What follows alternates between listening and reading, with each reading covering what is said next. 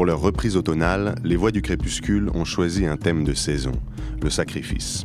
Mais que sont donc devenus le rouge et l'or des rituels sanglants que l'humanité tout entière a pendant longtemps pratiqués et qu'une de ses branches, la nôtre, semble aujourd'hui renier Pour reprendre le constat d'un René Girard ou d'un Jean-Pierre Dupuis.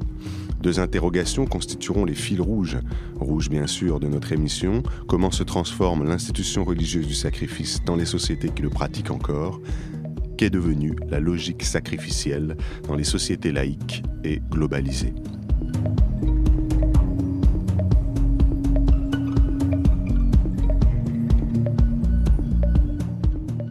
Pour y répondre, Péric Pitrou sera avec nous. Péric Pitrou, chercheur au laboratoire d'anthropologie sociale, spécialiste des Indiens Miché de Oaxaca.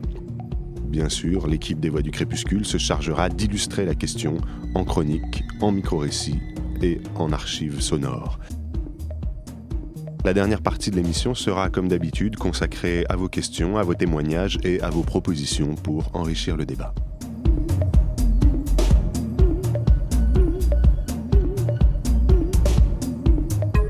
Mais pour l'heure, j'aimerais commencer cette émission par une chronique en forme d'hommage.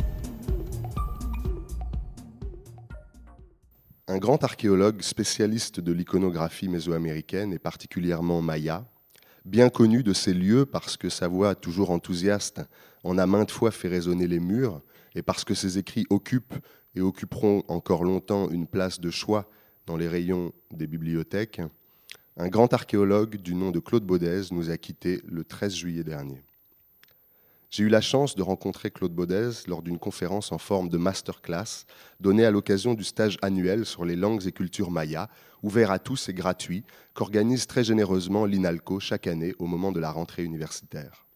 C'était en octobre 2012, et je me souviens encore de l'émotion qui baignait l'amphithéâtre 5-18 du cinquième étage de l'INALCO lorsque le grand américaniste, malgré une voix diminuée et un maintien qui trahissait quelque peu la faiblesse de l'âge ou peut-être la maladie, s'animait soudain d'un élan juvénile lorsqu'il s'agissait de nous montrer, transparent à l'appui, à quel point il était nécessaire d'éduquer son regard au déchiffrement des images du monde amérindien.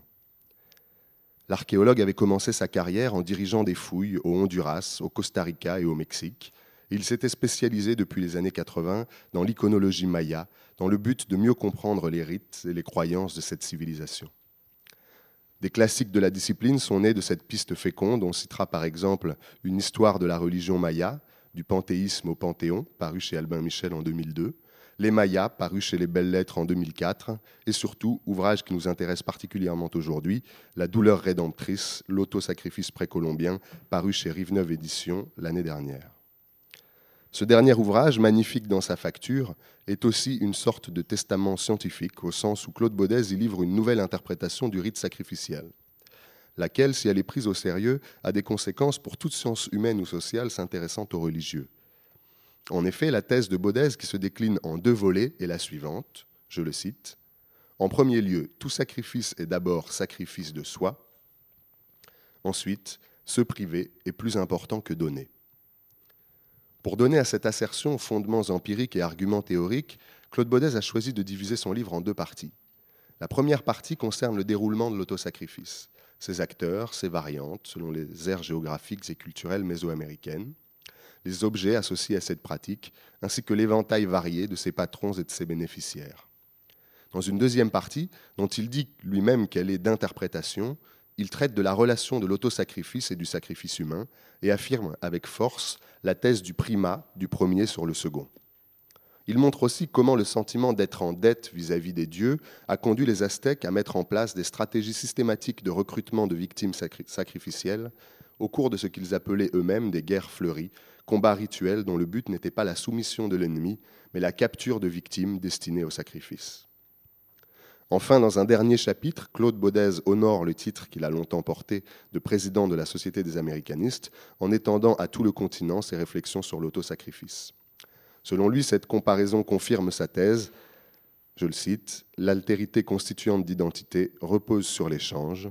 Comme on échange des biens, des femmes, on échange aussi des coups, des souffrances et des cadavres. Enfin, le livre se clôt par un épilogue audacieusement intitulé La Maso-Amérique, que je préfère ne pas résumer tant son équivalent sonore, extrait d'une conférence donnée à l'Université de tous les savoirs, est plus précise, plus riche et plus vivante. Il ne faut pas nous leurrer, d'ailleurs je suis sûr que vous avez tiré les conclusions vous-même, ces sociétés étaient des sociétés très dures, très qui étaient écrasées par le destin. Le guerrier, dès sa naissance, était promis à une mort bien heureuse sur le champ de bataille ou l'autel des sacrifices. Et la mort était vue comme plus désirable que la victoire, ce qui est assez aussi incroyable pour nous. Quant aux prêtres, ils passaient leur vie à se saigner, parfois très cruellement, sans espoir d'éponger une dette qui s'avérait inextinguible. Et cette situation entretenait une culpabilité permanente, c'est-à-dire on n'en avait jamais fait assez, on n'en fera jamais assez. Et on se demande, euh, en considérant euh, ces sociétés, si euh, on peut parler, comme à l'instar d'individus, de sociétés névrosées. Radio Campus Paris, 93.9.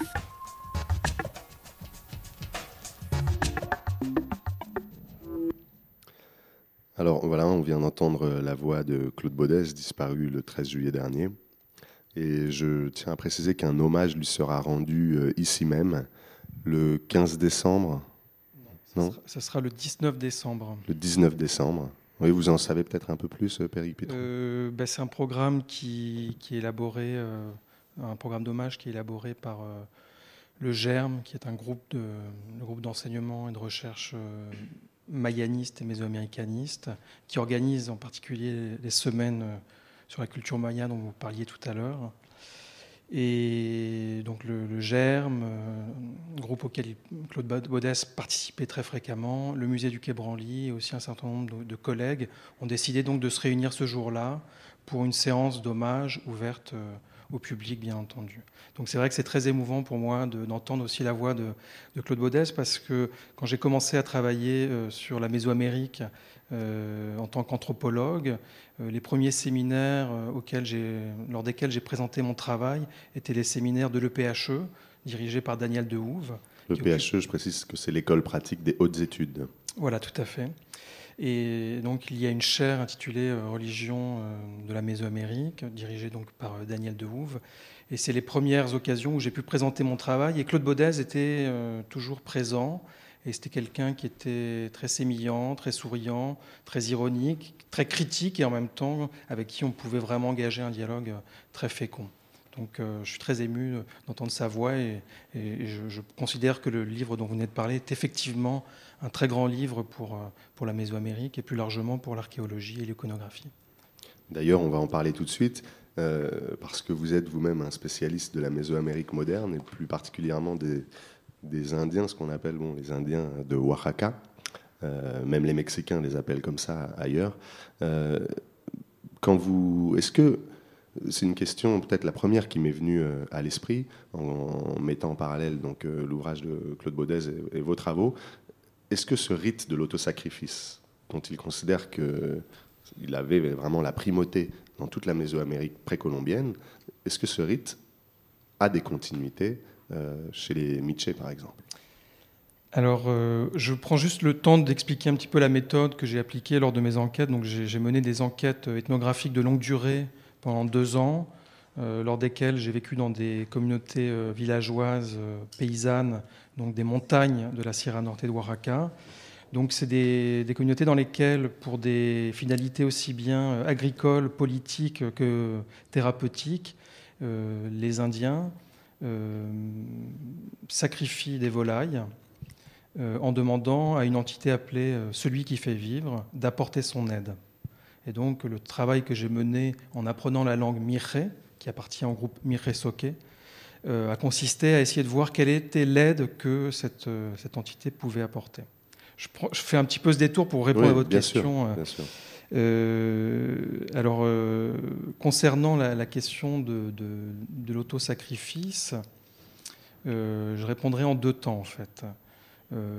La, première chose qui, qui me semble importante, c'est que en observant et en particulier en filmant des séquences rituelles lors desquelles on décapite des volailles pour verser le sang sur des, euh, des éléments matériels déposés sur ce qu'on appelle des dépôts cérémoniels. Donc on dépose de la poudre de maïs, euh, des galettes de, maïs, euh, des fleurs, de l'alcool, et on verse aussi du sang. Donc en documentant ces pratiques, et en, non seulement en, pouvant, en ayant la possibilité de, d'observer précisément et surtout de traduire ce qui est, les prières qui sont prononcées à ce moment-là, je me suis rendu compte que ce qui était visé lors de l'opération sacrificielle n'est pas la mort de l'animal, mais euh, le transfert d'un élément matériel.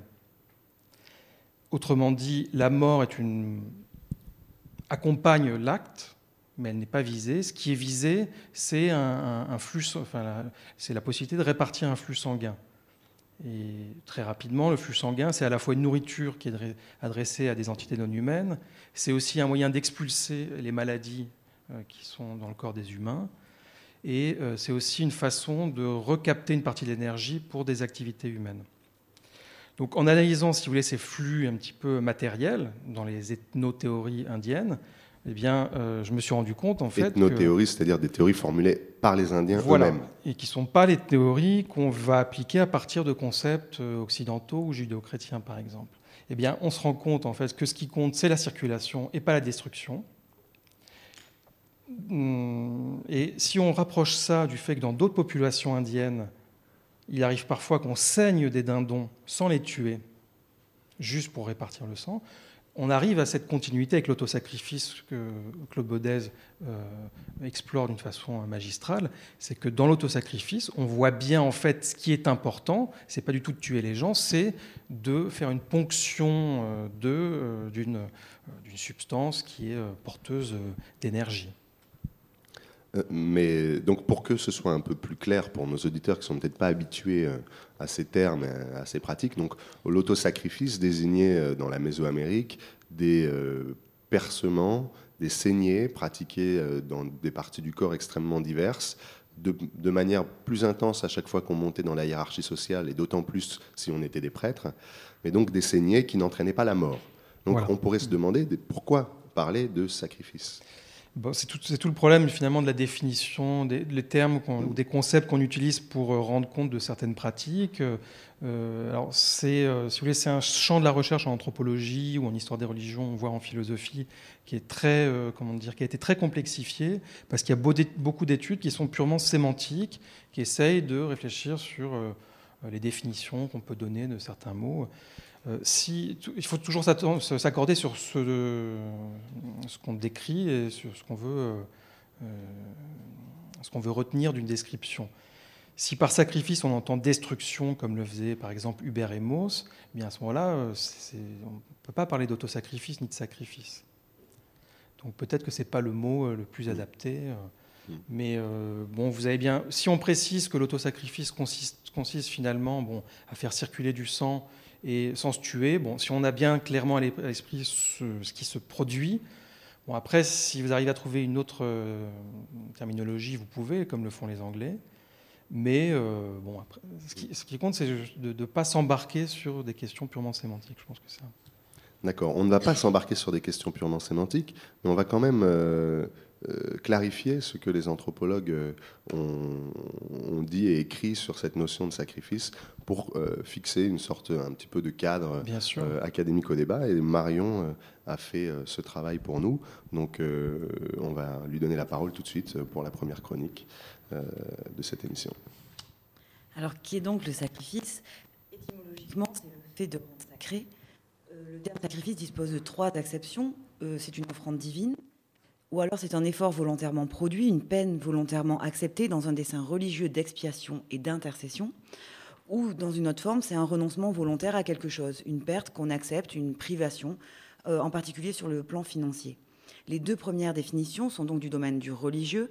Euh, il peut consister en l'offrande d'une tierce personne ou d'une chose, ou en un effort, une expiation personnelle.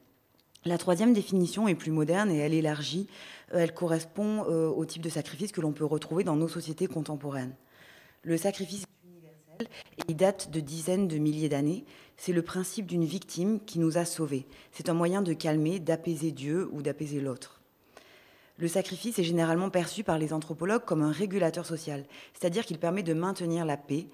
Euh, pour René Girard, un des spécialistes de l'étude du sacrifice, comme pour de nombreux autres euh, anthropologues, c'est la racine et le pivot de l'organisation sociale.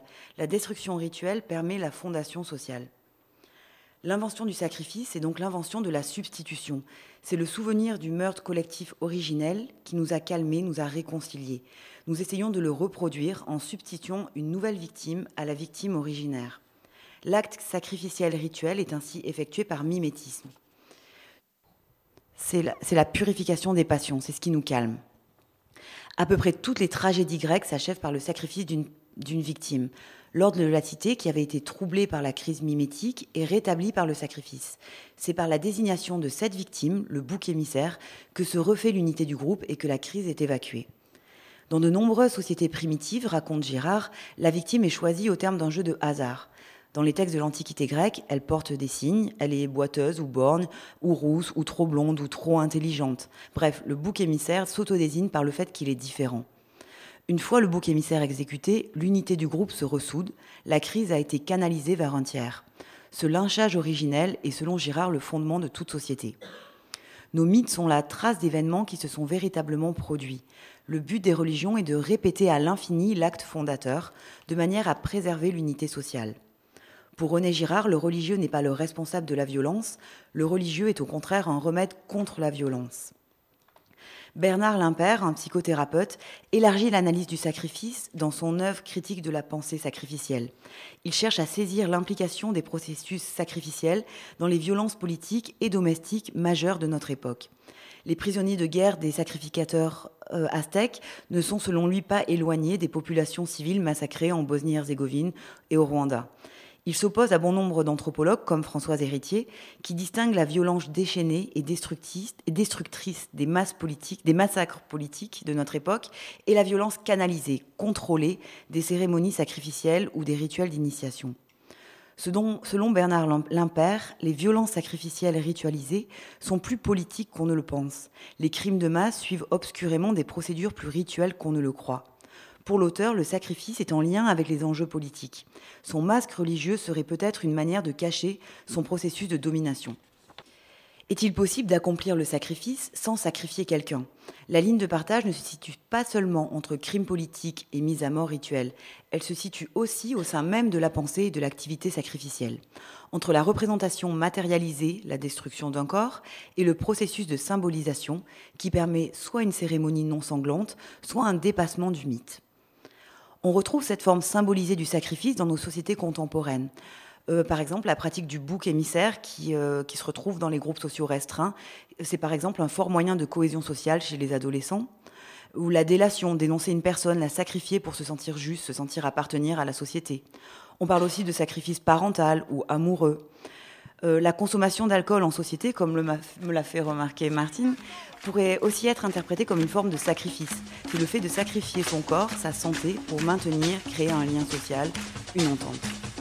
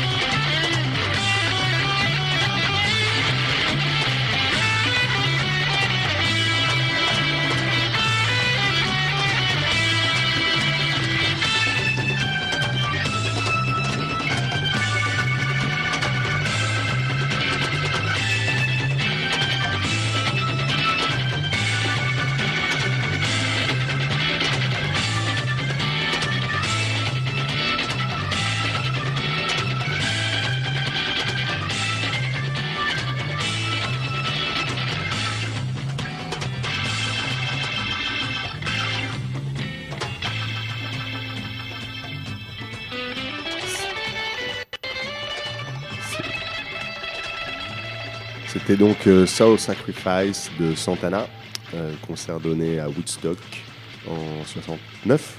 Euh, 69, c'est bien ça 1969. Notre mélomane euh, Pascal me confirme mon intuition. Mais Peric Pitrou n'est pas resté indifférent à la performance de Santana puisqu'il l'a reconnu et il a dit c'est génial, trahissant ses goûts euh, pop rock. Donc je le laisse s'exprimer euh, sur la question. Non, non, mais c'est peut-être des anciens goûts. C'est vrai que c'est des, des concerts magnifiques. Et je pensais aussi à ces images où on voit Hendrix en train de, de brûler une, une guitare euh, sur laquelle il joue.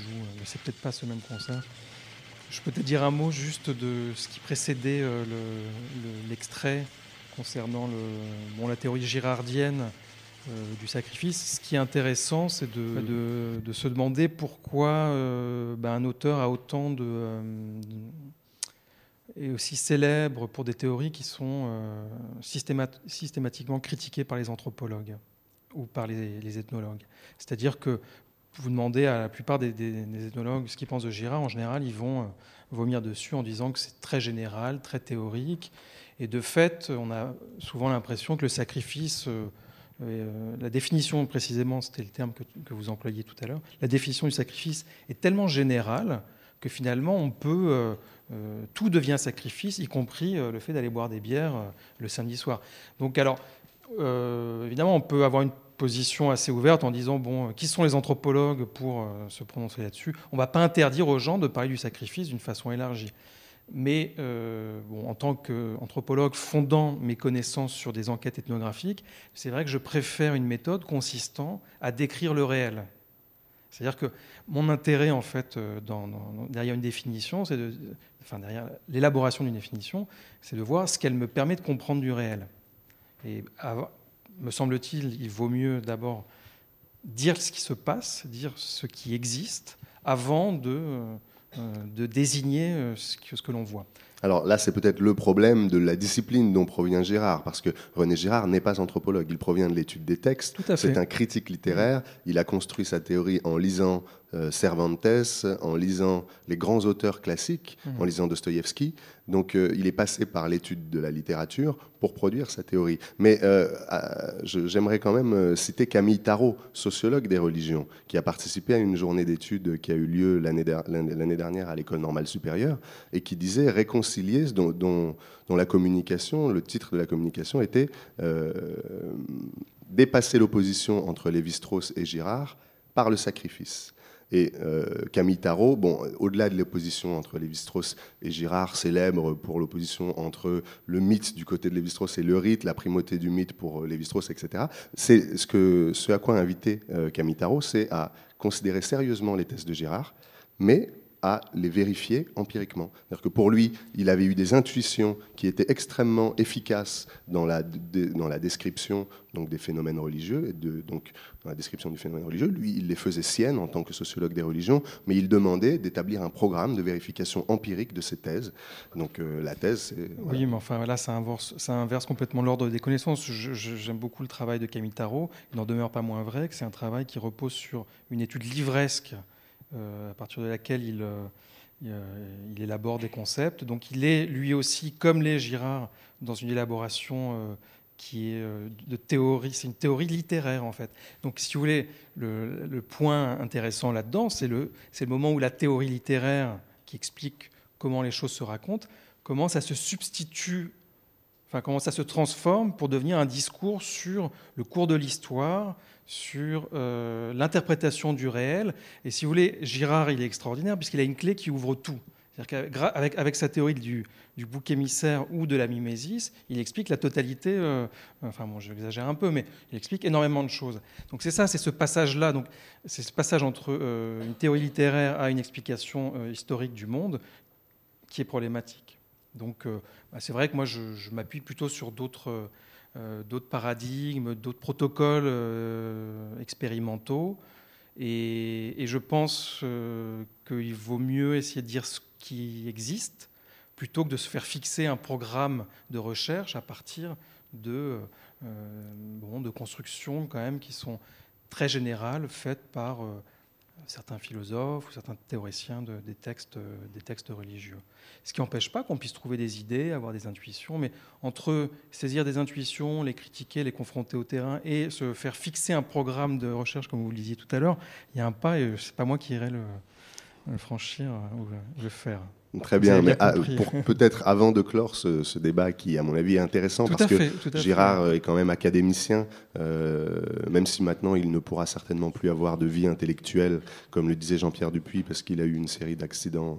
Donc, euh, euh, il est professeur à Stanford, mais il ne produit plus. Est-ce que la question que j'aimerais poser aux chercheurs du laboratoire d'anthropologie sociale fondé par Claude Lévi-Strauss que vous êtes, est-ce qu'il n'y a pas plus de similitudes qu'il n'y paraît entre la méthode structurale et la méthode girardienne Puisque, euh, en tout cas dans les mythologiques, euh, Lévi-Strauss produit un travail livresque également. Certes, ce sont, des mythes recueillis euh, par des ethnographes sur chacun de leur côté, mais Lévi-Strauss lui-même ne fait pas de recherche de terrain quand il décrit le mécanisme de transformation des mythes les uns dans les autres sur le continent américain. Il fait un travail euh, aussi livresque que celui de Gérard.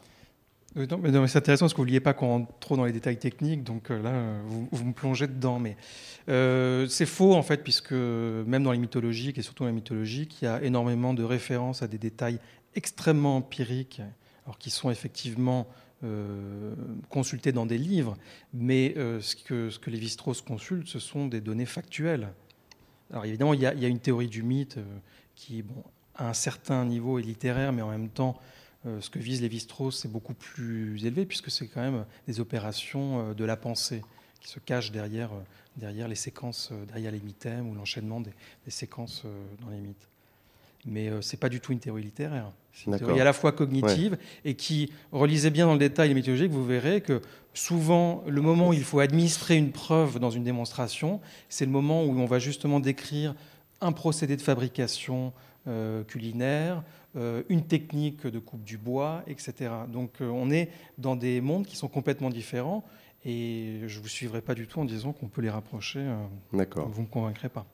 Non, non, mais en tout cas, ça n'était pas mon but. Non, mais, je non, mais, non, mais cela dit, ce qui, est, non, mais ce qui est très intéressant, c'est de réfléchir aussi à la, aux raisons pour lesquelles euh, euh, les spécialistes en sciences sociales, ou même, euh, je dirais, un public cultivé, est intéressé par une explication générale du monde telle que la produit Girard. Donc là, il y a peut-être des choses à questionner sur notre désir de mieux comprendre le monde, notre désir d'avoir finalement des explications qui soient les plus globales possibles. Et euh, bon, peut-être que la science met un peu en suspens ce désir d'explication euh, globale. Mmh. Alors pour revenir euh, au caractère local de votre observation des Indiens Miché, Miché, Miché, à Oaxaca. Donc, est-ce que vous pourriez préciser comment s'opère le sacrifice des volailles? Euh, vous dites que ça, il y a deux théâtres, euh, celui de la maison et celui de la montagne. Oui, tout à fait. Oui. Alors en fait, euh, ce, qui, ce qui était intéressant au moment de l'observation, c'est de remarquer que quelles que soient les finalités poursuivies dont je vous parlais tout à l'heure, il y avait une structure, un déroulement rituel qui était similaire. Et schématiquement, ce déroulement rituel consiste à aller voir un spécialiste rituel qui va prescrire des quantités de matières à réunir dans un dépôt cérémoniel. Donc, c'est des quantités dont je vous parlais, euh, des matières dont je vous parlais tout à l'heure, euh, du maïs, de l'alcool, euh, des cigarettes, etc. Et le spécialiste rituel va aussi spécifier le nombre de volailles qu'on va devoir sacrifier. Et euh, suite à cette prescription, il y a une série de volailles qui seront sacrifiées sur les matières euh, réparties euh, donc sur le dépôt cérémoniel. D'abord, il y a une première séquence dans la maison. Suite à ça, on emporte le dépôt cérémoniel maculé par le sang au sommet de la montagne. Et pendant qu'on cuisine les premières volailles sacrifiées dans la maison, eh bien, on sacrifie une deuxième série de volailles au sommet de la montagne. Et suite à ce, deuxième, euh, cette deuxième série de sacrifices, il y a une série de repas rituels qui ont lieu à, proximité de la pierre sacrificielle et euh, dans, euh, dans l'espace domestique plus tard dans la journée. Donc ça, si vous voulez, mon intention en analysant le sacrifice a été justement de montrer qu'il ne pouvait pas être disjoint de tout ce parcours rituel qui lui donnait sens. Mmh. Et euh, est-ce que vous pouvez préciser comment vivent les Indiens Miché Parce que vous expliquez donc, euh, dans, vos écrits qu'ils euh, ont connu une grande modernisation depuis les années 70, depuis leur attachement de leur village à la route, à des grands axes routiers. mais vous montrez justement que le sacrifice continue d'avoir du sens malgré cette intégration à un État national. Mmh. Donc est-ce que vous pouvez développer Alors, Bon, concernant les conditions de vie, euh, c'est des, des, communautés qui sont, dans lesquelles les conditions de vie sont très contrastées. Dans les, par exemple, le, le, municipe dans lequel j'ai effectué mon enquête de terrain est peuplé d'à peu près 9000 personnes. 3000 personnes vivent dans un bourg central, qui est grosso modo un peu comme un bourg qu'on pourrait trouver euh, en Europe, sauf que bon, les maisons sont plutôt en parpaing. Euh, les routes ne sont pas goudronnées, mais on y rencontre des voitures. La télévision euh, est diffusée. On a depuis quelques années une connexion Internet. Il y a l'eau et l'électricité. Donc là, c'est des conditions de vie qui sont finalement déjà assez modernisées, avec des gens qui vivent du commerce ou qui vont travailler à la ville ou qui sont salariés par l'État. Qui parlent espagnol? Alors tout le monde, toutes les interactions se font en langue mirée, mais 80% euh, de, la population est euh, bilingue et parle l'espagnol. Voilà. Maintenant, si on marche une demi-heure en s'éloignant du bourg central, on arrive dans des petits hameaux où l'habitat est semi-dispersé. Et là, on a des maisons en briques d'adobe euh, et les, conditions de vie sont beaucoup plus précaires. Donc, il a pas, c'est des gens qui n'ont pas beaucoup de rentrée de capital de capitaux et qui euh, travaillent finalement leur, euh, leur champ et qui vivent finalement d'une agriculture d'autosubsistance, comme on dit parfois. Voilà. Alors ce qui est intéressant, c'est de voir que quel que soit finalement le niveau, euh, le niveau de vie des familles, eh bien, dès qu'il y a une incertitude concernant l'issue d'une entreprise, eh bien, on va effectuer un sacrifice. Pourquoi? Parce que lors du sacrifice, on va demander service à des agents non humains, dont euh, celui qui fait vivre. les agents non humains, ça peut être, vous précisez, euh, la mairie. Le, Vous dites la mairie est un agent non humain. Ça peut être Dios de temps en temps, Dieu. Oui. Mais c'est le principal, celui qui fait vivre. Voilà. Alors euh, un autre point,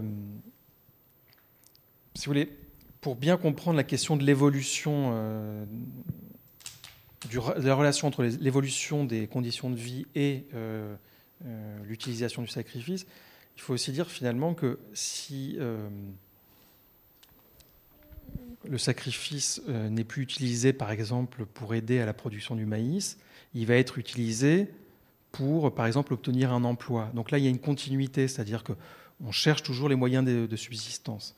Et euh, parallèlement à cette utilisation du sacrifice pour des raisons, euh, je dirais, euh, productrices, le sacrifice, donc productrice de vie, le sacrifice va être aussi employé par le maire et le juge du village, qui sont nommés tous les ans par la communauté. Et tous les ans, il y a un renouvellement de l'équipe municipale. Je viens à ça parce que vous parliez de la mairie? Et alors là, ce qui est, ce intéressant, c'est que au moment où ils vont prendre euh, recevoir leur bâton de commandement, eh bien, euh, au préalable, ils ont réalisé des sacrifices dans la mairie pour préparer en quelque sorte l'année durant laquelle ils vont exercer le pouvoir. Et là, ce qui est intéressant, c'est qu'il y a une permanence en quelque sorte des problématiques euh, que les humains ont à affronter lorsqu'ils ont le pouvoir. C'est-à-dire que la question du conflit interhumain est une question qui demeure, quelles que soient les modifications des conditions de vie. Et juste pour terminer sur ce point-là, qu'est-ce qu'on fait euh, euh, avant euh, la veille du jour d'une cérémonie publique de transmission des bâtons de commandement? Eh bien, l'intégralité de l'équipe municipale se réunit dans la mairie. pendant la nuit et vers 3 heures du matin, ils font une série de sacrifices dans les fondements de, cette, de cet édifice. Et là, ils demandent à la mairie, donc c'est là où évidemment d'avoir pu filmer ces, discours, enfin d'avoir filmé ces rites m'a permis de traduire les discours et de comprendre qu'il demandait à la mairie pardon pour euh, tous les conflits qui, allaient émerger, dont elle allait être victime. Et surtout, ce qui est euh, aussi euh, remarquable, c'est qu'il demande à celui qui, les vivre, qui fait vivre de leur envoyer des idées de leur envoyer des pensées, de, les aider à trouver les bonnes paroles pour pouvoir résoudre les conflits à l'intérieur de la communauté. Donc c'est la raison pour laquelle, en fait, celui qui fait vivre et le sacrifice, qui n'est qu'un moyen de le connecter, sert à la fois à produire la vie et à résoudre des conflits. D'accord. Alors, on, va peut-être. Euh, euh, on a vu déjà que offrande et sacrifice n'étaient pas euh, si différents, ou pas forcément différenciés, enfin, n'avaient pas entre eux une différence de nature, selon toutes les conceptions. On va voir maintenant comment est-ce que dans dans notre vie euh, quotidienne et contemporaine, on peut euh, faire des petites offrandes sans s'en apercevoir. C'est Martine qui, euh, en, usant de la littérature, va nous aider à comprendre cela. L'offrande chez nous. En de mon immeuble, je ne tiens pas la porte à la dame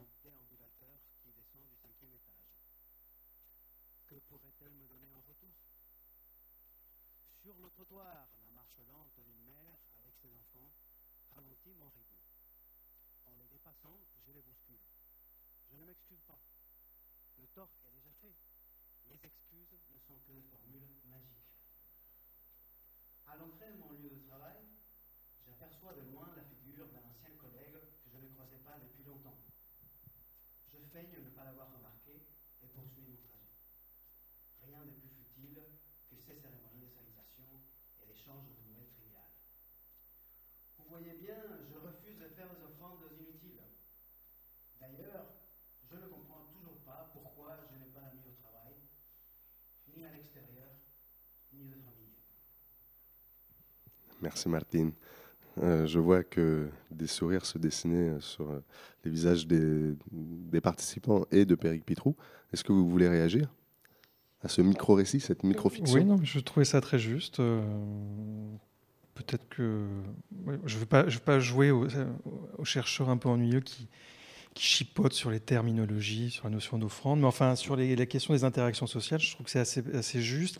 Et ça me faisait penser à des textes que j'avais lus d'un auteur dont le nom m'échappe, mais ça me reviendra peut-être en fin d'émission, euh, qui analysait justement des, situations de la vie courante en expliquant pourquoi est-ce qu'on donnait des pourboires, par exemple. Et alors, il disait, on donne des pourboires à un taximan, on donne des pourboires aux personnes qui vident les poubelles, on donne des pourboires à la personne qui vous sert dans un restaurant. Et il expliquait à chaque fois qu'il y avait des, racines assez anciennes, que derrière le, le taxi, c'était le danger finalement qu'on ressentait. Donc on se sentait redevable de donner un peu plus à la personne parce qu'elle nous avait finalement permis de, rester en vie. Pour euh, les poubelles, euh, eh bien, c'est le fait qu'on se sent endetté de voir quelqu'un finalement se charger de nos poubelles. Et donc c'est pour ça qu'on donne des, étrennes. Et, le restaurant, c'est un peu la même chose, c'est-à-dire qu'on se sent quelque part un petit peu euh, endetté de voir quelqu'un s'activer pour nous. Ce qui n'est pas sans lien avec la logique un petit peu de... alors, en Mésoamérique, on parle souvent du don contre don ou de l'échange. Alors peut-être que c'est plus compliqué que ça, mais en tout cas, ce qui est évident, c'est qu'il y a une logique contractuelle. On s'active pour une entité non humaine en espérant qu'elle-même va s'activer à un moment donné. Oui, d'ailleurs, cette, euh, euh, oui, les questions euh, vous pouvez garder vos questions pour la dernière partie. Euh, on ne les oubliera pas, ne vous inquiétez pas, madame. Euh, vous pouvez peut-être revenir sur cette distinction entre agents humains et non humains, parce que pour les gens qui ne sont pas sociologues ou, lecteurs de Bruno Latour ou de Philippe Descola, c'est une distinction qui n'est pas évidente. Alors, qu'est-ce que dans les sciences sociales on entend aujourd'hui par euh, agent humain et agent non humain? En fait, je, partirais plutôt de les terminologies qu'on utilisait par le passé. On avait tendance à parler de Dieu euh, des dieux en Mésoamérique, des dieux en Inde, des dieux. Et en fait, euh, on se rend compte que euh, la, en parlant de, divinité ou de dieu, pour décrire, au lieu de décrire finalement des, systèmes de pratique, on impose quand même un, certain nombre de conceptions qui font obstacle à la compréhension de ce qui se déroule véritablement. Donc, plusieurs chercheurs, pour d'autres raisons que celles que je viens d'évoquer, parfois préfère désigner euh, d'une façon assez neutre un champ du réel qui est ce qui est au-delà, enfin ce qui en dehors de l'humanité, c'est les non-humains. Donc ça peut être à la fois un artefact, ça peut être euh, un pan de la nature, une montagne, euh, ça peut être un édifice, etc. Donc si vous voulez, c'est pas un domaine constitué, c'est juste une façon de, de dire voilà, il y a des choses qui sont, qui sont, qui sont autres que ce qu'est euh, les humains, mais on cherche aussi à établir des, relations, euh, des interactions avec, euh, avec ces autres, par exemple avec des animaux. Alors, ou avec ce qu'on appelait autrefois des dieux. Donc en fait, l'idée de la tour, par exemple, ou même de l'Escola, c'est de dire, avant de se prononcer sur le, statut de ces autres avec lesquels on établit des interactions, par exemple quand je fais un sacrifice, avant de dire oui, c'est un dieu, parce que si je dis c'est un dieu, ça veut dire je, je, je mobilise beaucoup d'idées déjà euh, préconçues. Au lieu de dire ça, je dis bon, c'est un agent parce qu'on lui demande d'agir, non humain parce que bah, il n'est pas, il pas comme les humains. Et à partir de ça, maintenant, on essaye de voir quel est le champ d'action qui est le sien. Donc c'est encore une fois un principe assez méthodologique de description du réel. Et si vous voulez, je peux vous ajouter quelque chose concernant la notion d'offrande mais peut-être que vous voulez passer à un ah, autre mais point. Bien sûr que vous pouvez nous expliquer quelque chose concernant la notion d'offrande, mais on va peut-être... Euh... Oui, allez expliquez-nous ça, et puis on, on écoutera un deuxième micro-récit sur la notion d'offrande juste après. D'accord. Alors, ce qui... Euh, c'est aussi une, une catégorie... Euh, qui a été longtemps employée par les historiens ou par les anthropologues pour décrire le sacrifice et, et le fait qu'on dépose des matières alimentaires à, à, des entités non humaines ou, ou à des dieux, entre guillemets.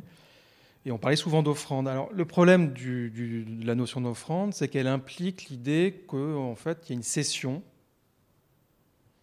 euh, qui serait un petit peu unilatérale en direction euh, bon, de celui qui va recevoir. Et en fait, il y a deux raisons pour considérer que cette notion pas pas, ne décrit pas suffisamment bien le réel. La première raison, c'est que c'est pour ça que je parle de dépôt cérémoniel. Lorsque les mirés, mais la plupart des peuples de Mésoamérique et des Andes, lorsqu'ils font des dépôts cérémoniels, ils offrent des choses, mais dans la mesure où ils expulsent aussi des maladies, il y a aussi une fonction d'expulsion. Et euh, puisque sur les dépôts cérémoniels, parfois ils placent des petites figurines miniaturisées euh, que j'appelle des capteurs, qui permettent en quelque sorte de rediriger l'énergie vers euh, des objets de leur vie quotidienne, il y a aussi lors du dépôt cérémoniel une fonction d'exposition-captation. Donc finalement, si on dit c'est une offrande, on rate deux autres circuits ou transferts matériels. Donc c'est pour ça que si on dit dépôt, bon, dans le dépôt, il y a à la fois l'expulsion, l'oblation et euh, la captation. Voilà, c'est le premier point. Je ne vais pas développer davantage, j'y reviendrai peut-être tout à l'heure. Merci. Alors, offrande numéro 2, Martine. Le dépôt chez nous. Je suis invité à une fête de mariage. Non merci, je ne fume pas. Vous savez, respirer l'air toxique laisse des traces ineffaçables sur les parois des poumons. Je vous remercie, mais je ne bois pas. Vous savez, un petit verre de vin soumet le foie à une heure et demie d'assimilation laborieuse. Merci, c'est gentil, mais je ne prends pas de dessert. Vous savez, quand on est rassasié, l'excès de glucides n'aide pas à la digestion. Non, non, ce n'est pas trop indiscret, je vous explique. Vous savez, la posture assise est mauvaise pour le dos et pour la circulation sanguine. C'est pour ça que je ne m'assois pas à table avec vous. Pas vraiment mal à l'aise, pas vraiment mal à l'aise. C'est plutôt une question d'économie vocale. Vous savez, avec tout ce bruit ambiant, euh, pour discuter, on doit forcer la voix au point de, au point de la dysphonie. Voilà pourquoi je n'aborde personne et que je vous réponds de manière aussi laconique. En rentrant chez moi, les poumons frais, le foie inaltéré, la digestion complète, le dos et la circulation en pleine forme, les cordes vocales intactes, je me félicite de ma rationalité d'avant-garde. Dire que les gens, pour une grande célébration, mais aussi pour une simple soirée, font à chaque fois l'offrande de leur bien-être physique. Quel malheur ils s'infligent Il faudra leur apprendre à faire la fête. Merci Martine pour ce petit conte philosophique. J'espère qu'il il incitera tous nos auditeurs à faire la fête et à faire don de leur corps dès ce soir et euh, à s'engager dans la, fièvre du samedi soir. Euh, pour l'heure, on va parler d'un thème un petit peu moins amusant que la fête et les offrandes euh, que l'on fait chaque jour. On va parler des safaris humains, qui est un autre type de un autre type de pratique auquel on sacrifie euh, parfois, malheureusement. Le safari humain. C'est Pascal qui va nous en parler. À laquelle on sacrifie peut-être euh, la dignité de l'homme. Bon voilà, j'ai particulièrement besoin de vacances. Je suis très fatigué. Donc euh, je voudrais vous emmener en voyage. oublier un peu Paris. Alors pour ça, je voudrais que vous fermiez les yeux. Que diriez-vous d'un safari? Dans la jungle péruvienne, par exemple. Parc national de Manou. Vous connaissez?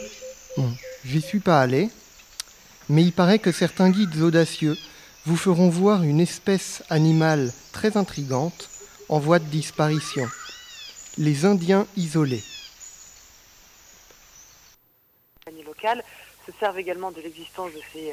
De ces tribus isolées, donc de ces Indiens qui espèrent voir nus ou en pagne avec un arc et une flèche, sortir sur les berges euh, des rivières et, euh, voilà, tirer leurs flèches sur les étaient un peu coupés et tiraient leurs flèches sur les touristes. Donc finalement, je me dis que c'est peut-être un peu risqué. Alors, euh, on va essayer autre chose. VoyageArabais.com vous offre un safari au Kenya. Un forfait de 14 jours en pleine période migratoire des cervidés qu'il vous sera possible d'observer, tout comme les troupeaux de zèbres, de rhinocéros et d'hippopotames des réserves kenyanes d'Ambosli et de Tsavo-Ouest. Vous ferez la rencontre du peuple Maasai, découvrirez les Chilu Hills et le majestueux Kilimanjaro. Une aventure unique, ponctuée par un magnifique séjour balnéaire en tout inclus. Lors de ma dernière chronique, je posais la question si protéger la nature allait toujours dans le sens de la défense des peuples autochtones. Aujourd'hui, je pose la question de savoir si l'homme est un animal, donc si on peut le sacrifier comme un animal et aussi si on peut le regarder comme un animal. Donc j'avais parlé des Bushmen au Botswana la dernière fois. Donc je, on va vous remettre, enfin, je vais vous remettre un petit son à propos des Bushmen effectivement rendu compte que certaines compagnies sont euh, installées euh, sur des terres bushmènes, pas forcément dans la réserve du Kalahari, et les emploient à, très bas coût pour euh, voilà, jouer le chasseur bushman qui fait tant plaisir aux touristes, donc qui correspond plus forcément à leur mode de vie actuel, parce que certains peuvent encore chasser effectivement avec arc et flèche, mais d'autres ont des fusils. Enfin, voilà, hein, c'est pas pour autant que ça ne fait pas de des chasseurs-cueilleurs, c'est juste qu'ils ont eux aussi ont le droit d'avoir des, des modes de vie qui évoluent au même titre que notre société, même si différemment. Vous venez d'entendre Sophie Bayon de l'ONG Survival, ONG qui dénonce ce genre de tourisme qu'elle a qualifié de safari humain. Alors leur principale campagne concerne un peuple dans les îles Andaman en Inde, les Jarawa, un peuple isolé d'environ 400 personnes dont le territoire est traversé par une route qui permet aux touristes et accessoirement aux braconniers l'accès à leur forêt. Ce genre de tourisme chez les Jarawa est officiellement interdit, mais la police, contre quelques centaines d'euros, pourra vous emmener les voir et vous pourrez les voir danser et aussi leur jeter des bananes et des sucreries. La Cour suprême indienne a ordonné la fermeture de cette route en 2002, mais les autorités locales ne s'y plient pas. Donc un projet euh, de route alternative qui contournerait la forêt euh, est appuyé ben, notamment par certaines ONG.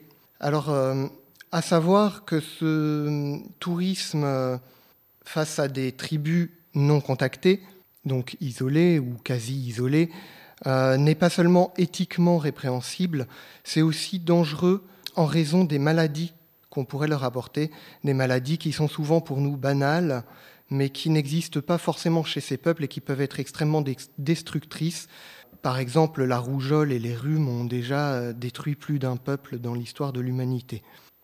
Cette interview euh, de Sophie Bayon de Survival France, dont j'ai diffusé quelques extraits, sera disponible sur le blog de l'émission. Euh, à savoir que la qualité d'enregistrement sera assez mauvaise. J'ai fait ça euh, pendant ma pause euh, au, travail, en plein safari humain chez les travailleurs de l'industrie informatique dans les tours de la jungle nenantaire.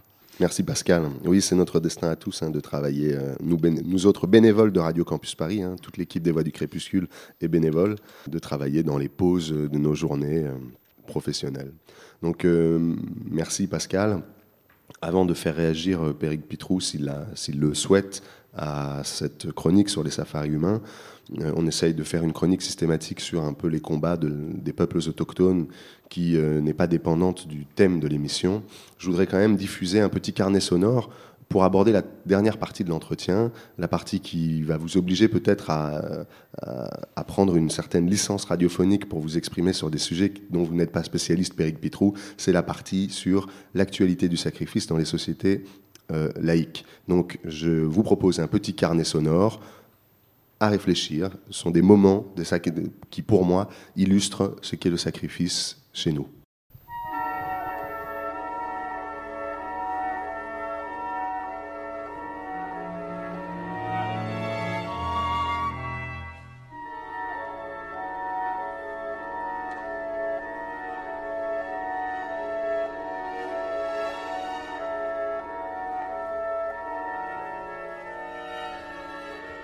Octobre 1953.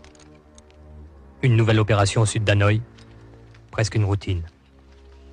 Un mot d'ordre, battre l'adversaire sur son propre terrain. Face aux Viet Minh dont les forces s'accroissent et atteignent près de 300 000 hommes, les engagements rapides se succèdent. Une véritable guerre de course s'engage. Il faut frapper à l'improviste et disparaître.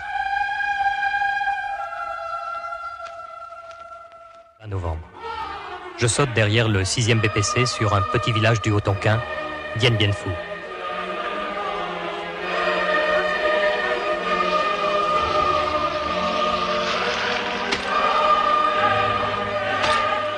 Depuis un mois, le Viet Minh ne cesse de resserrer son étau. Malgré les volontaires qui ont été parachutés dans la mêlée, les défenses cèdent tour à tour. Nous sommes au bord de la fin. 6 mai. Attaque massive. À 8 heures, le camp est submergé.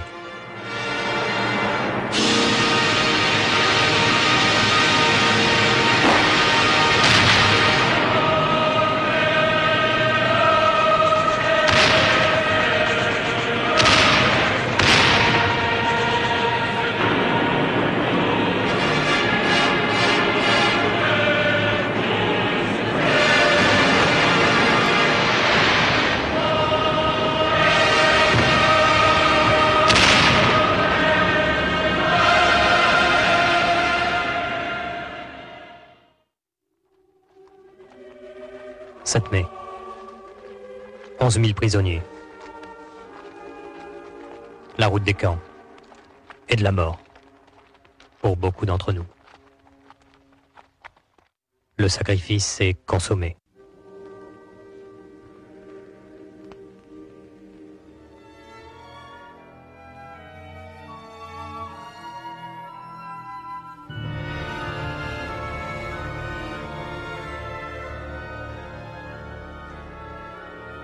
En France, le ministre de l'Agriculture, Jean Glabani, tient à préciser qu'il n'y a aucun cas suspect ou avéré de fièvre afteuse, pour l'instant du moins. En France, où le moral des éleveurs est au plus bas, les mesures de prévention extrêmes touchent des exploitations qui vivaient essentiellement de l'élevage de moutons. L'élimination des animaux est ressentie à la fois comme indispensable mais difficile à accepter.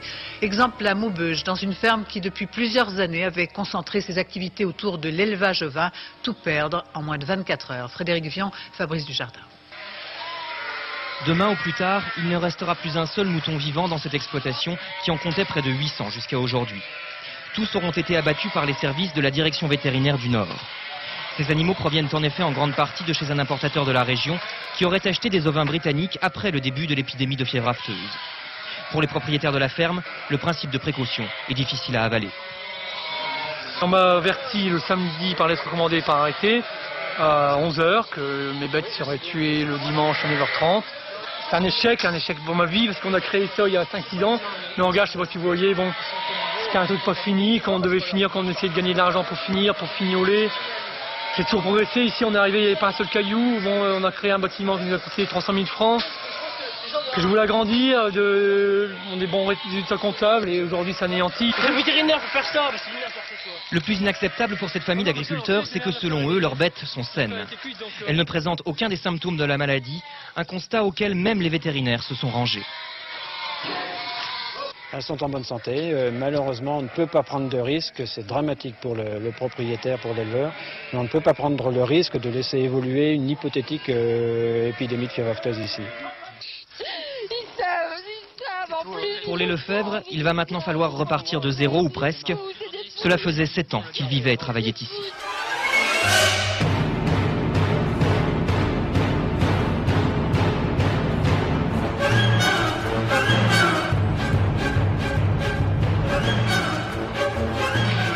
Rappelle, au total, la nuit dernière, sur l'ensemble du territoire, 1300 véhicules ont été incendiés, un chiffre record. De nombreuses villes ont été touchées. Euh, nous ne les citerons pas toutes. À Saint-Étienne, cet après-midi, un bus a été euh, pris pour cible par des incendiaires.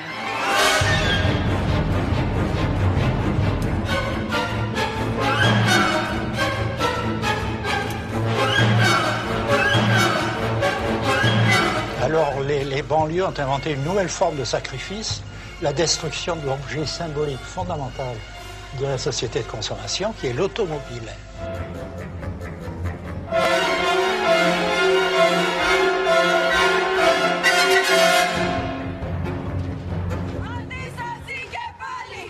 La population de Chypre ne veut plus être sacrifiée.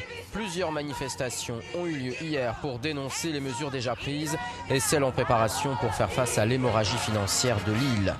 Des dizaines de personnes ont marché jusqu'au palais présidentiel à Nicosie à l'image de cet employé dans le secteur des télécommunications. Nos compatriotes doivent hausser le ton. L'Union européenne, la Russie, Israël nous ont abandonnés. Nous sommes seuls. Notre petite île est seule.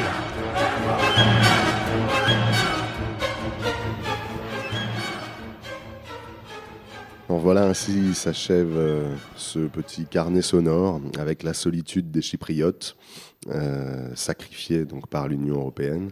Euh, est-ce que vous avez une réaction avant de vous poser une question, peut-être votre réaction à chaud à cette hmm. chronique et à ce carnet? Bah, Disons que là, ça fait quand même beaucoup d'éléments qui sont arrivés, y compris avec la, chronique précédente, qui est effectivement très émouvante, puisque bah, tout ce qui porte atteinte à une diversité, enfin, c'était le constat que faisait Lévi-Strauss avant, enfin, quelques années avant de mourir, c'était l'idée qu'il y ait cette euh, extinction progressive d'une forme de diversité culturelle, une diversité des langues, des conditions de vie. C'est vrai que c'est quelque chose qui, est difficile à, accepter et qui est très émouvant. Donc euh, voilà, je ne veux pas en dire des choses plus... Euh, plus profonde que ça. Mais je suis tout à C'est un constat partagé par tous les anthropologues, cette extinction de la diversité bah, culturelle Je pense, à, moins de vraiment d'être un petit peu, euh, pour le coup, euh, maso ou sado, je ne sais pas. Euh, enfin, à partir du moment où on est intéressé par la diversité culturelle, qu'on cherche, qu'on se propose de passer du temps pour l'étudier, pour étudier des conditions de vie qui ne sont pas les nôtres, il faut quand même. Enfin, cela dit, il y a des, des, il y a des ethnologues qui n'aiment pas, qui n'aiment pas leur terrain qui ont des mauvaises relations avec les, peuples qu'ils vont étudier. Ça arrive aussi. Hein. Donc, euh, mais bon, normalement, euh, si on est cohérent, on fait ça parce qu'on y, a un, goût, un intérêt, et puis un plaisir aussi, euh, même s'il y a des moments difficiles sur le terrain. Et après, vous avez, je vais peut-être vous laisser poser des questions parce que là, vous avez donné quatre exemples sur le différents. oui, exactement. Je vous avais déjà. Pour cadrer un peu, parce que sinon, ça a duré trois heures. En académique, vous avez déjà fait un, un découpage de, de l'archive sonore que, que, je vous ai proposé. Donc oui, il y avait... Euh, est-ce que, puisque vous êtes aussi mélomane, est-ce que vous avez reconnu le, le fil euh, musical qui accompagne ces, ces quatre extraits? Hmm, Ça m'a fait penser à des films d'Hitchcock, mais... Euh, C'est vrai, ça fait penser un peu à Psychose. Est-ce que quelqu'un dans la salle a reconnu Le Sacre du Printemps Exactement. Le Sacre du Printemps, deuxième tableau, qui s'appelle le sacrifice, justement, tout simplement, qui s'appelle le sacrifice. Et en réalité, Igor Stravinsky avait la volonté explicite d'écrire une pièce musicale qui traduise les émotions qu'on devait ressentir au moment d'une cérémonie sacrificielle, qu'il imaginait évidemment de manière très folklorique, puisque, bon, si j'arrive à vous retrouver mes notes, ce qui n'est pas gagné, je pourrais vous lire ce que Stravinsky avait écrit. Mais en tout cas, je vous remercie euh, parce que j'aurais appris quelque chose, enfin, en plus de tout le reste.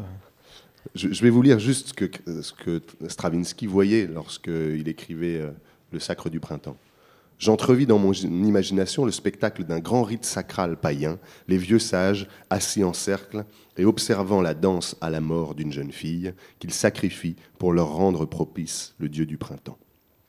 Voilà, donc c'était euh, un extrait de ce deuxième tableau, le, sacrifice, et c'est surtout la partie euh, glorification de l'élu, donc de la victime élue.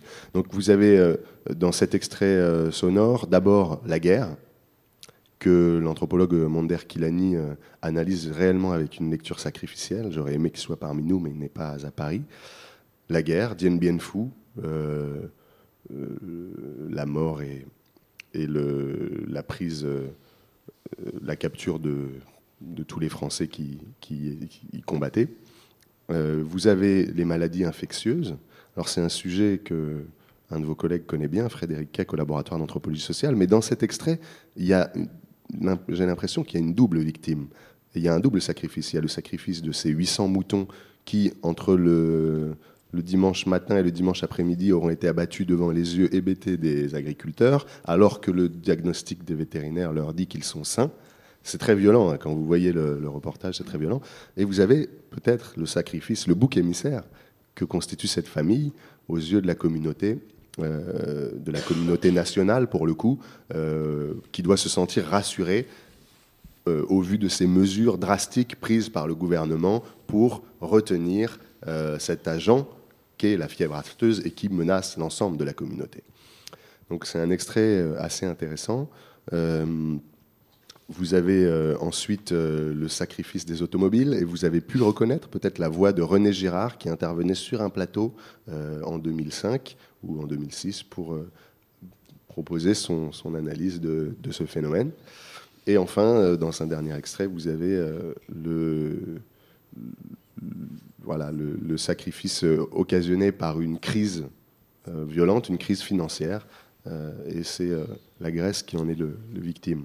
Donc, c'est vrai que j'ai envie de revenir un peu à la théorie de, René Girard, mais c'est pas c'est pas le seul à défendre cette théorie, mais peut-être que c'est- lui qui l'a formulée de la manière la plus compréhensible euh, pour tous. Mais c'est que dès qu'on retrouve des violences exacerbées dans les sociétés, on procède à euh, ce que on peut toujours appeler des sacrifices. Euh, Ah bah, on, peut, on peut appeler ce qu'on veut comme on veut, hein, ça. Non, mais on peut appeler ce qu'on veut comme on veut, mais ce- ce- en tout cas, le, le- oui, d'accord, mais c'est-à-dire des mises à mort, Oui. de, Voilà. des mises à mort Oui. euh, de d'êtres vivants, Mhm. qui, parce qu'ils auront été mis à mort, réconcilieront d'une certaine manière, atténueront les tensions qu'il y avait auparavant dans la communauté. Mhm. Parce que on met à mort ces moutons et qu'on dé- on désigne ces, ces- ces paysans comme potentiellement coupables, ou pas d'ailleurs, de, de la fièvre, fièvre afteuse, la communauté va se sentir apaisée Mhm. parce qu'on aura pris ces mesures-là. Même mais, si. oui. Non, mais je, bon, je, je, veux pas. Merci pour la licence que vous m'avez donnée tout à l'heure, mais en fait, je, ne vais peut-être pas être aussi. euh, je vais peut-être pas rentrer suffisamment dans la licence euh, pour vous, et je, vais peut-être être un peu le mauvais coucheur. C'est-à-dire que euh, dans le fond, euh, dans les exemples que vous avez donnés, d'ailleurs, je vous félicite parce que c'est des choix effectivement assez, assez intéressants, parce que ça montre en fait que c'est un comment dire qu'il y a une prolifération de cette, ce terme-là. Donc là, je pense que anthropologiquement, philosophiquement, c'est très intéressant à, étudier. Euh, maintenant, la définition que vous donnez du sacrifice comme quelque chose qui réconcilie les gens, bon, c'est un peu, euh, c'est un peu vague en fait. Alors effectivement, si on part de, si on a une définition vague, finalement beaucoup de choses rentrent dedans. Alors, pour commencer sur la question de la guerre. euh, alors évidemment, on va dire qu'on va sacrifier pour sa patrie, etc. Moi, je vois quand même une différence énorme entre le sacrifice et la guerre. C'est que dans la guerre, euh, la mise à mort, ou, enfin, dire, la mort euh,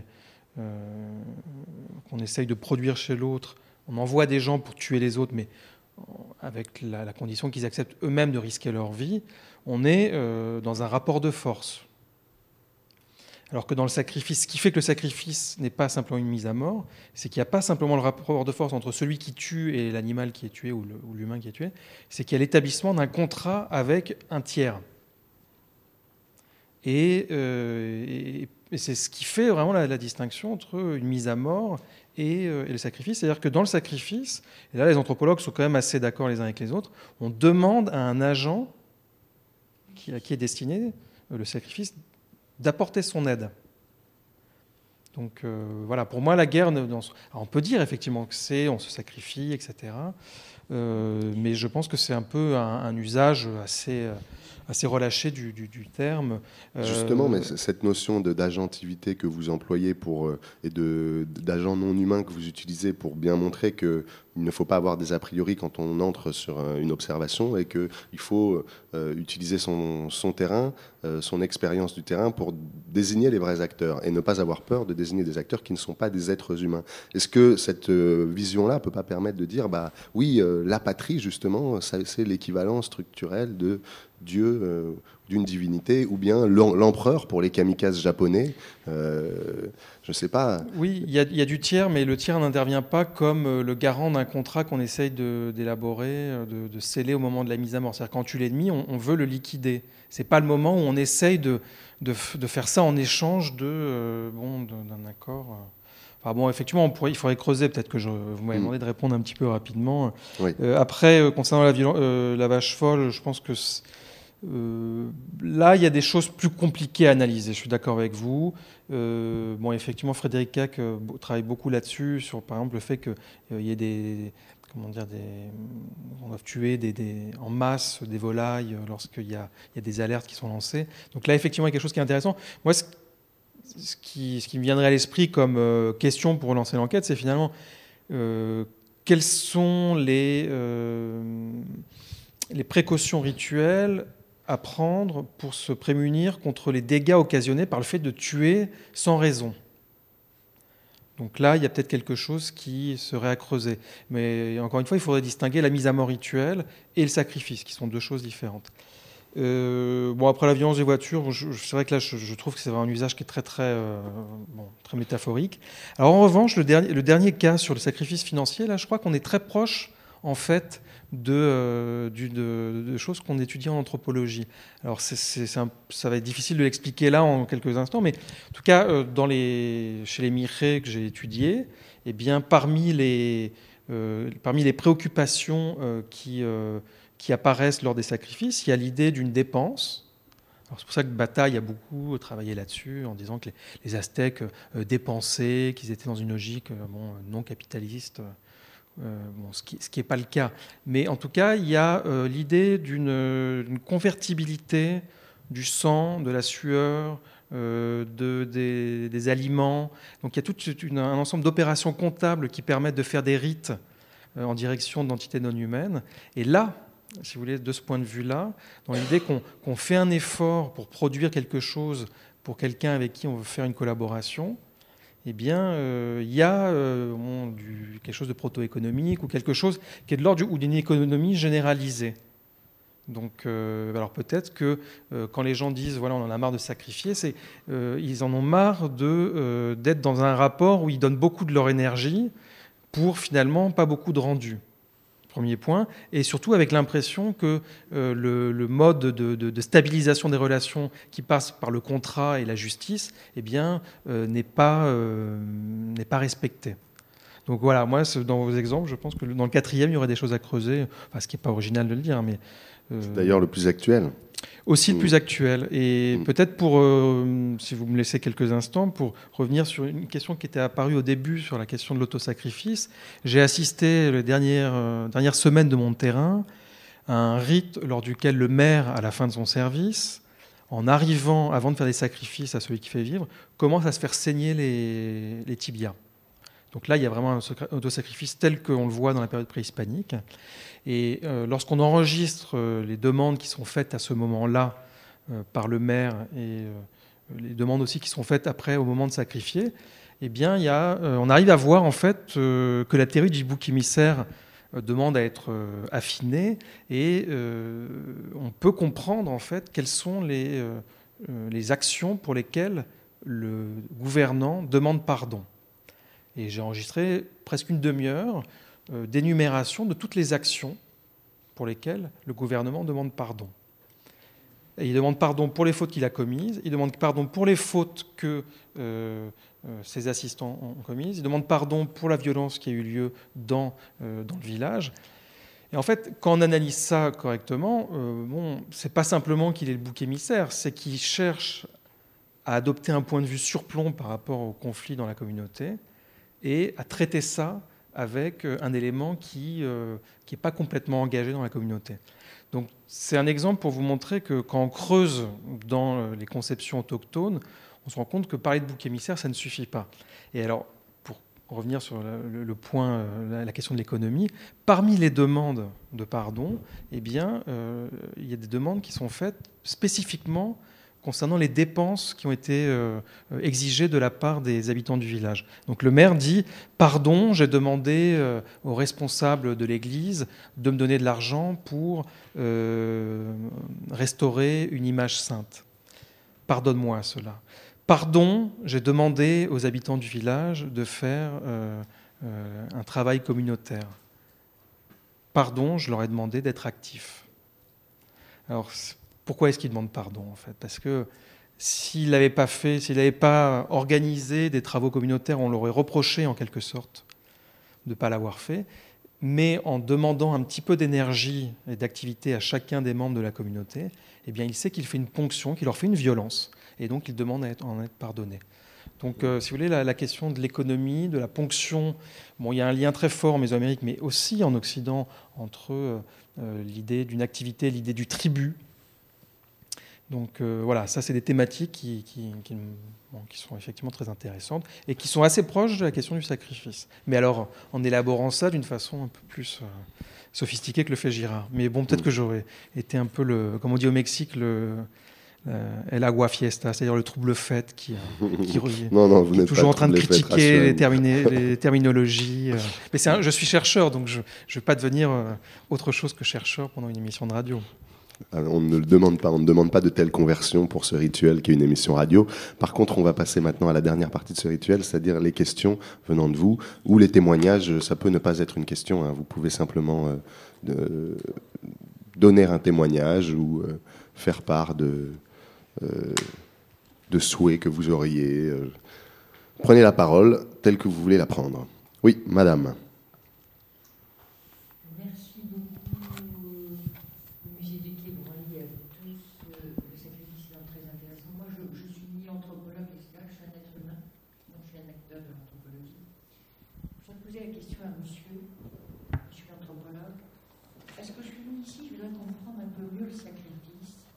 Là où j'étais surprise quand même, pardonnez-moi de vous dire ça, c'est qu'au début, vous nous avez fait écouter quelque chose de passionnant de la part d'un archéologue qui a dit le sacrifice, c'est la privation de soi.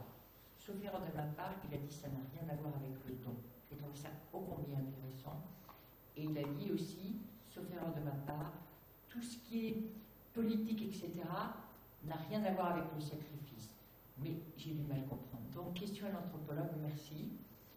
Euh, le sacrifice, il y a d'abord demander pardon, puis après, on fait circuler le sang pour créer, c'est ça, vous voyez ce que dire? Il y a quand même la notion de demander pardon, et puis vous avez insisté sur la circulation, et donc on demande pardon, puis après on fait circuler le sang, et on crée.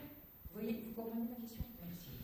Euh, pour ce que j'en comprends, l'idée, c'est, enfin, c'est peut-être un point que j'ai pas suffisamment euh, précisé lors de, des, réponses à, d'autres questions, c'est que le, sacrifice est une, opération qui est très polyvalente et qui permet euh, finalement qu'il y, ait un moyen pour établir en tout cas, moi, c'est alors là pour le coup, c'est la, la, théorisation à laquelle j'aboutis à partir de mes données de terrain. Donc. Alors donc voilà, oui, mais voilà, mais je, vous réponds. Donc c'est ma théorisation du, sacrifice euh, en, Mésoamérique, notamment, c'est euh, une opération qui euh, vise à organiser une collaboration avec des agents non humains.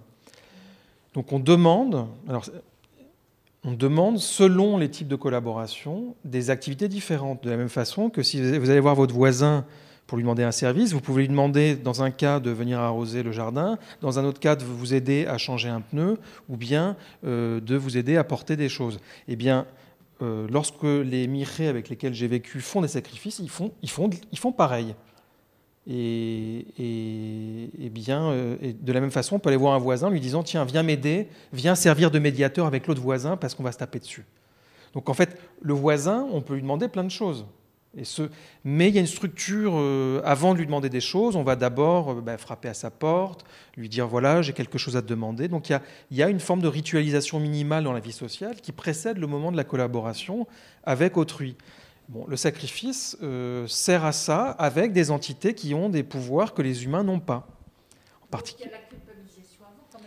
Euh, prenez un micro. Euh, prenez un micro, madame, parce que.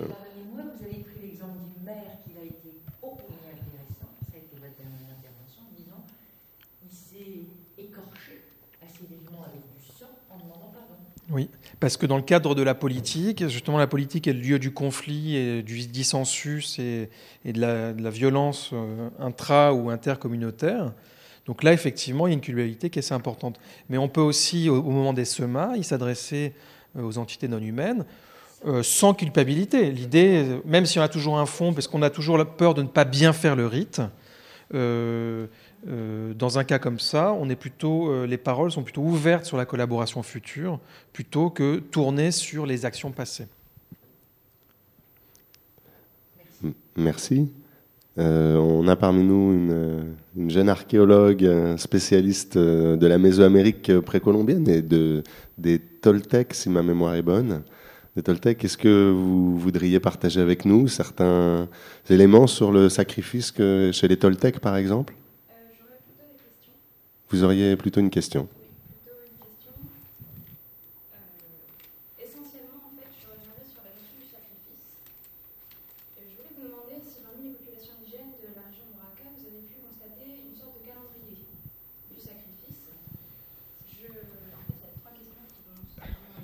Il faut que je prenne des notes alors parce que. Est-ce que vous avez pu constater un calendrier Est-ce que ces, euh, ces, sacrifices relèvent à la fois du domaine public ou est-ce qu'ils relèvent plutôt du domaine privé Est-ce que le calendrier diffère en fonction de la sphère privée ou publique Pour finalement vous poser la question est-ce que le sacrifice euh, tel qu'il est aujourd'hui dans les populations indigènes serait plutôt une institution sociale ou non, comme ça aurait pu être le cas en Mésoamérique Quand vous dites social, vous entendez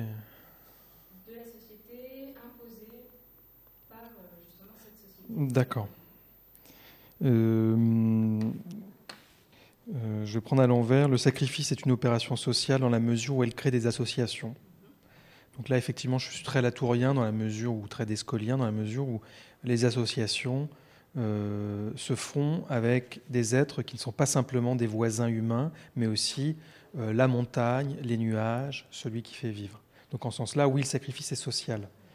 Après, pour répondre à votre deuxième question, euh, est-ce que c'est dans la sphère publique ou privée Il euh, y a un usage. C'est-à-dire que, comme je le disais tout à l'heure, le sacrifice, il intervient dès qu'il y a une incertitude concernant des actions, une entreprise. Alors cette entreprise, elle peut être privée, enfin familiale pour le dire mieux peut-être, et elle peut être aussi, alors peut-être que derrière public, vous voulez dire plutôt collectif. Alors, voilà, alors le maire, peut-être qu'on n'est pas dans l'ordre du public, mais en tout cas on est dans l'ordre du collectif. Le maire représente le village. Les rites qui ont lieu dans la mairie se font avec plus d'une centaine de personnes. Donc effectivement, il y a une, une homologie euh, euh, entre l'espace domestique et l'espace de la mairie. La mairie étant conçue comme la maison du village, euh, le maire étant conçu avec sa femme comme le papa et la maman de, des habitants du village. Donc là, il y a une vraie continuité. Alors après, on pourrait essayer de discuter, parce que malgré tout, enfin, c'est ce que disait Hegel, enfin pas à propos des mirets, mais dans sa logique, c'est que à partir de certains sauts quantitatifs, il y a quand même des changements qualitatifs qui se produisent. Donc, euh, je pense que dans un, euh, les rites qui, sont associés à l'exercice du pouvoir euh, exposent à des, problèmes spécifiques et à la résolution du conflit, et à une certaine obligation de penser la communauté d'un point de vue surplombant comme un système de relations. Donc ça, effectivement, ça change les choses. C'est-à-dire que le maire, il, il, y a un moment donné où c'est pas simple, c'est pas qu'il a un bouc émissaire, c'est qu'il doit, lors du rite de fin d'année, il doit demander pardon pour tout ce qui a lieu, mais ce faisant, il réactive en fait toutes euh, les situations dans lesquelles des personnes ont, pu souffrir. Donc en fait, il, il se met dans une position dans laquelle il va euh, rejouer par la parole un ensemble de micro-conflits qui ont eu lieu pendant l'année. Donc voilà, là, ça serait peut-être la différence entre le public, euh, enfin en tout cas le collectif et le familial. Et concernant les calendriers, oui, il y a des calendriers euh, dans, la région qui sont encore utilisés, pas dans les villages dans lesquels j'étais. Euh, mais si vous voulez, peut-être on peut en parler après l'émission, parce que c'est un peu technique la question des calendriers en, en, Mésoamérique. D'accord. Est-ce qu'il y a encore euh, une question ou un témoignage? Non? Vous êtes sûr que vous ne voulez pas nous parler du sacrifice chez les anciens Toltecs? Non C'est moi qui ai envie de vous poser une question, c'est l'inverse. Oui, donc au niveau de. En fait, je suis archéologue, je travaille sur les pratiques funéraires, plutôt mortuaires pour rester neutre, de la civilisation toltèque. Et un des problèmes essentiels qui se posent, c'est notamment la différenciation des dépôts concernant le sacrifice et les dépôts concernant des sépultures, lorsqu'il n'y a juste que le corps. Et vous avez justement soulevé un point très important qui est l'importance de euh, l'écoulement de sang. Le problème étant qu'en archéologie, on n'a aucune trace. Donc voilà, c'était juste cette notion-là Ouais. qui m'intéresse énormément dans vos recherches, puisque euh, Oaxaca est une, une des régions au Mexique qui a encore des traditions très fortes Bien sûr. au niveau culturel. Mhm. Cela dit, j'écoutais récemment Dominique Michelet, bah, justement lors de la dernière présentation Quai Branly de Claude Baudez. Et Dominique Michelet, donc, qui est un archéologue euh, donc, euh, du CNRS qui euh, travaille à, Nanterre, expliquait que désormais on arrive, y compris en archéologie, à restituer des gestes qui ont été faits au moment des dépôts. Donc on arrive presque à voir comment les, mouvements qui ont présidé à, à la répartition. Donc peut-être qu'il y a des choses, des pistes à creuser de ce côté-là. Mais effectivement, quand on est anthropologue, on a plus de, plus de données, ça c'est ça, c'est certain, oui. Oui, c'est- oui, Un bel Merci. exemple de collaboration entre archéologues et anthropologues euh, sous nos yeux et sous vos oreilles. Mais en fait, on le fait très régulièrement. Donc, le groupe de recherche, le GERM dont je vous parlais, est un groupe de recherche qui euh, organise des journées d'études, des colloques, euh, des conférences, des ateliers, lors desquels il y a euh, tous les spécialistes, euh, toutes les spécialités qui travaillent sur la Mésoamérique. Est-ce qu'il y a une dernière question? Non? Oui, une question de Pascal. Vas-y, Euh, Pascal. mon micro, oui. Euh, oui, moi, je. Bon, d'abord une petite re- remarque parce que vous, vous parliez là de l'archéologie et, euh, et l'anthropologie et le fait de les traces qu'on a. Je lisais justement euh, il n'y a pas très longtemps quelque chose sur la civilisation Moche au Pérou, donc une civilisation pré-inca, alors euh, où on aurait retrouvé des, temples il y a une trentaine ou quarantaine d'années euh, qu'on a appelé temple de la lune et temple du soleil. Alors je me souviens plus où c'est malheureusement. Et où apparemment il y aurait des, des fresques avec vraiment les, gestes qui étaient faits et le fait qu'ils ils sacrifiaient les gens et qui s'abreuvaient de leur sang. Donc d'après les fresques, euh, ils s'abreuvaient du, sang des gens qui sacrifiaient. Donc euh, euh, moi par rapport à ça, je voulais demander si, enfin, où on en était aujourd'hui par rapport à, tous ces sacrifices précolombiens chez les Aztèques, les Mayas notamment, où finalement pas mal de gens disent aujourd'hui qu'on a beaucoup exagéré l'importance de, de ces sacrifices quand on parlait du fait que euh, y avait euh, au moins un sacrifice par jour, qu'il y aurait eu au moins 3 millions de, sacrifiés euh, dans l'Empire Maya. euh, euh, Est-ce que vous en savez un peu plus là-dessus? Enfin, est-ce- Où est-ce qu'on en est? Est-ce qu'on considère justement qu'on a, largement exagéré euh, peut-être le nombre des sacrifices euh, qui se faisaient Je parle vraiment là des sacrifices avec mise à mort. quoi. Oui, des sacrifices. Alors, qui- on- veut peut-être- répondre? Peut-être laisser la parole à l'archéologue. euh, Moi, de ce que j'ai j'ai vu, euh, enfin, ce que j'ai pu lire, c'est que bah, il y a eu des tendances à minorer le nombre de sacrifices, en particulier euh, bon, pour des raisons un peu idéologiques. De certains, par exemple, le- au Mexique, c'est euh, c'est vrai que l'idée qu'il y ait pu y avoir des, euh, sacrifices faits en masse, euh, des sacrifices humains, c'est vrai quelque chose qui choque beaucoup la sensibilité contemporaine, qui choquait aussi beaucoup la sensibilité des Espagnols. Cortés, lorsqu'il arrive au Mexique et qu'il voit des sacrifices humains, lui et ses troupes sont totalement choqués. Donc c'est vrai qu'il y, a eu des tentatives pour gommer ça en disant que c'était un peu une invention d'historiens.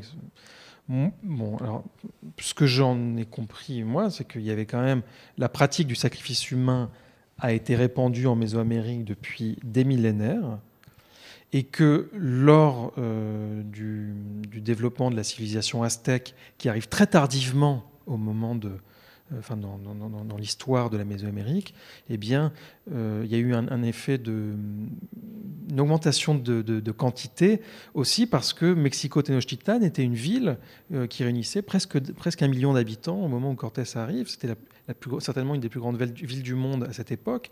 Et donc le nombre de sacrifices a lui-même augmenté. Alors après, sur les chiffres, je ne peux pas vous dire, mais enfin, euh, moi jusqu'à présent, j'ai jamais vu un texte qui explique que les, euh, sacrifices humains étaient finalement assez marginaux. C'était chez les Aztèques à tout le moins quelque chose euh, de très répandu et qui avait, qui structurait véritablement l'espace social. Pour le coup, pour répondre aussi à votre collègue, là, il y avait vraiment une mise en scène du sacrifice au sommet des pyramides. On faisait dévaler euh, les, euh, les corps des sacrifiés euh, le long des marches. Donc là, il y avait, il y avait vraiment cette, cette dimension très exotérique du sacrifice, ce qui n'empêchait pas que d'autres puissent se faire à l'intérieur de, certains temples. Je ne sais pas, peut-être que vous voulez ajouter quelque chose. non, je suis tout à fait d'accord sur le fait qu'il y a eu une.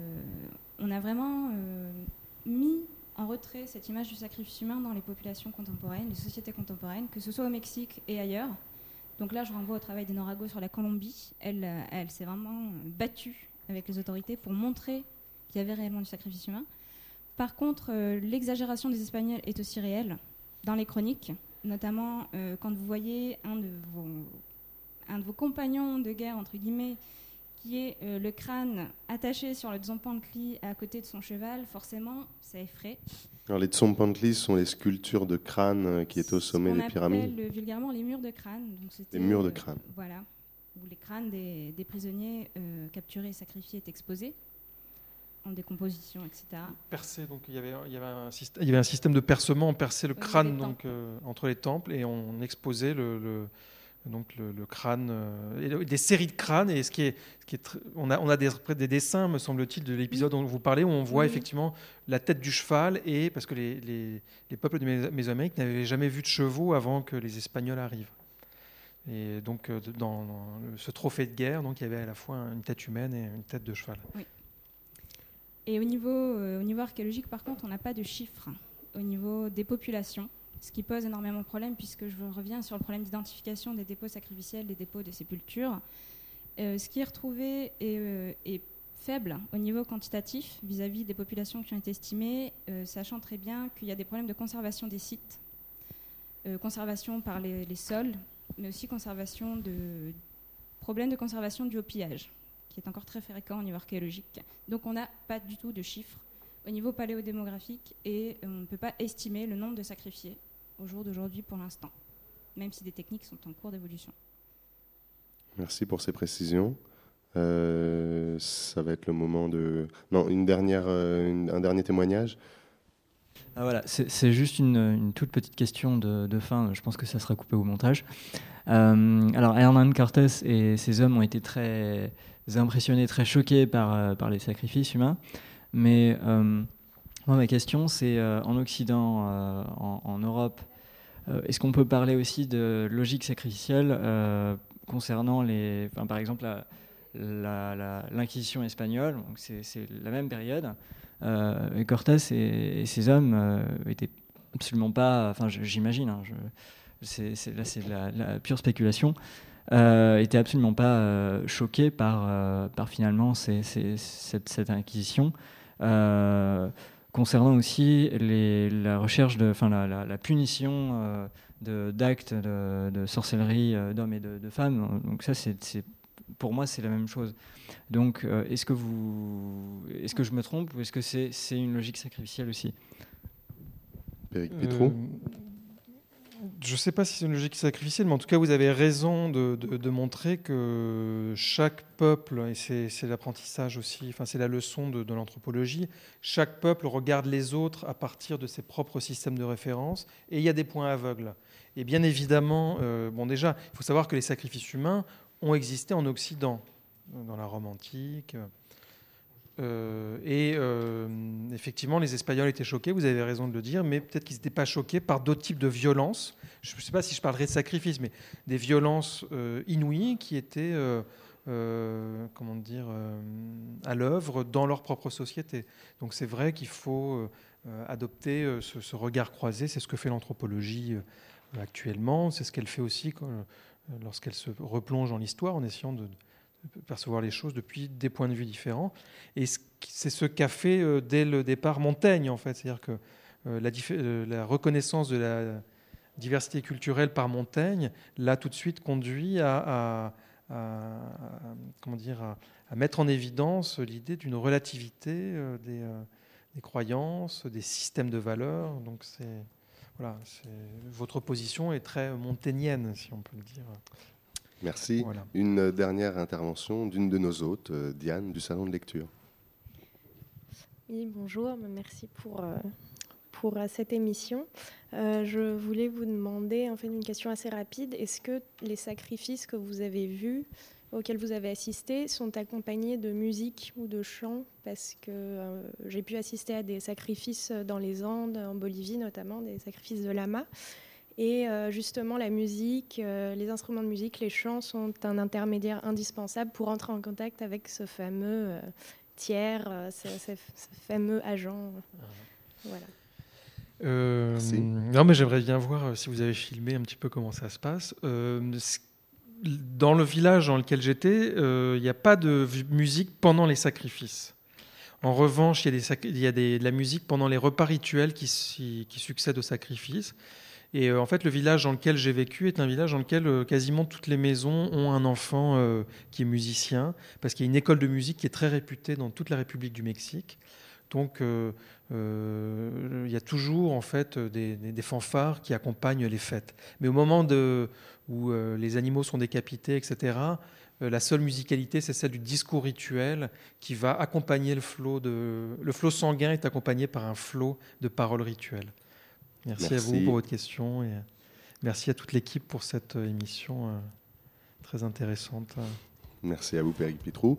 Donc euh, voilà, le moment est venu de nous quitter. Je vous rappelle que l'émission sera diffusée le jeudi 14 novembre à 20h. C'est le créneau que vous pouvez retenir si vous voulez écouter d'autres émissions du Pôle Science. Tous les jeudis, une émission scientifique sur Radio Campus Paris 93.9 à 20h, une émission d'une heure.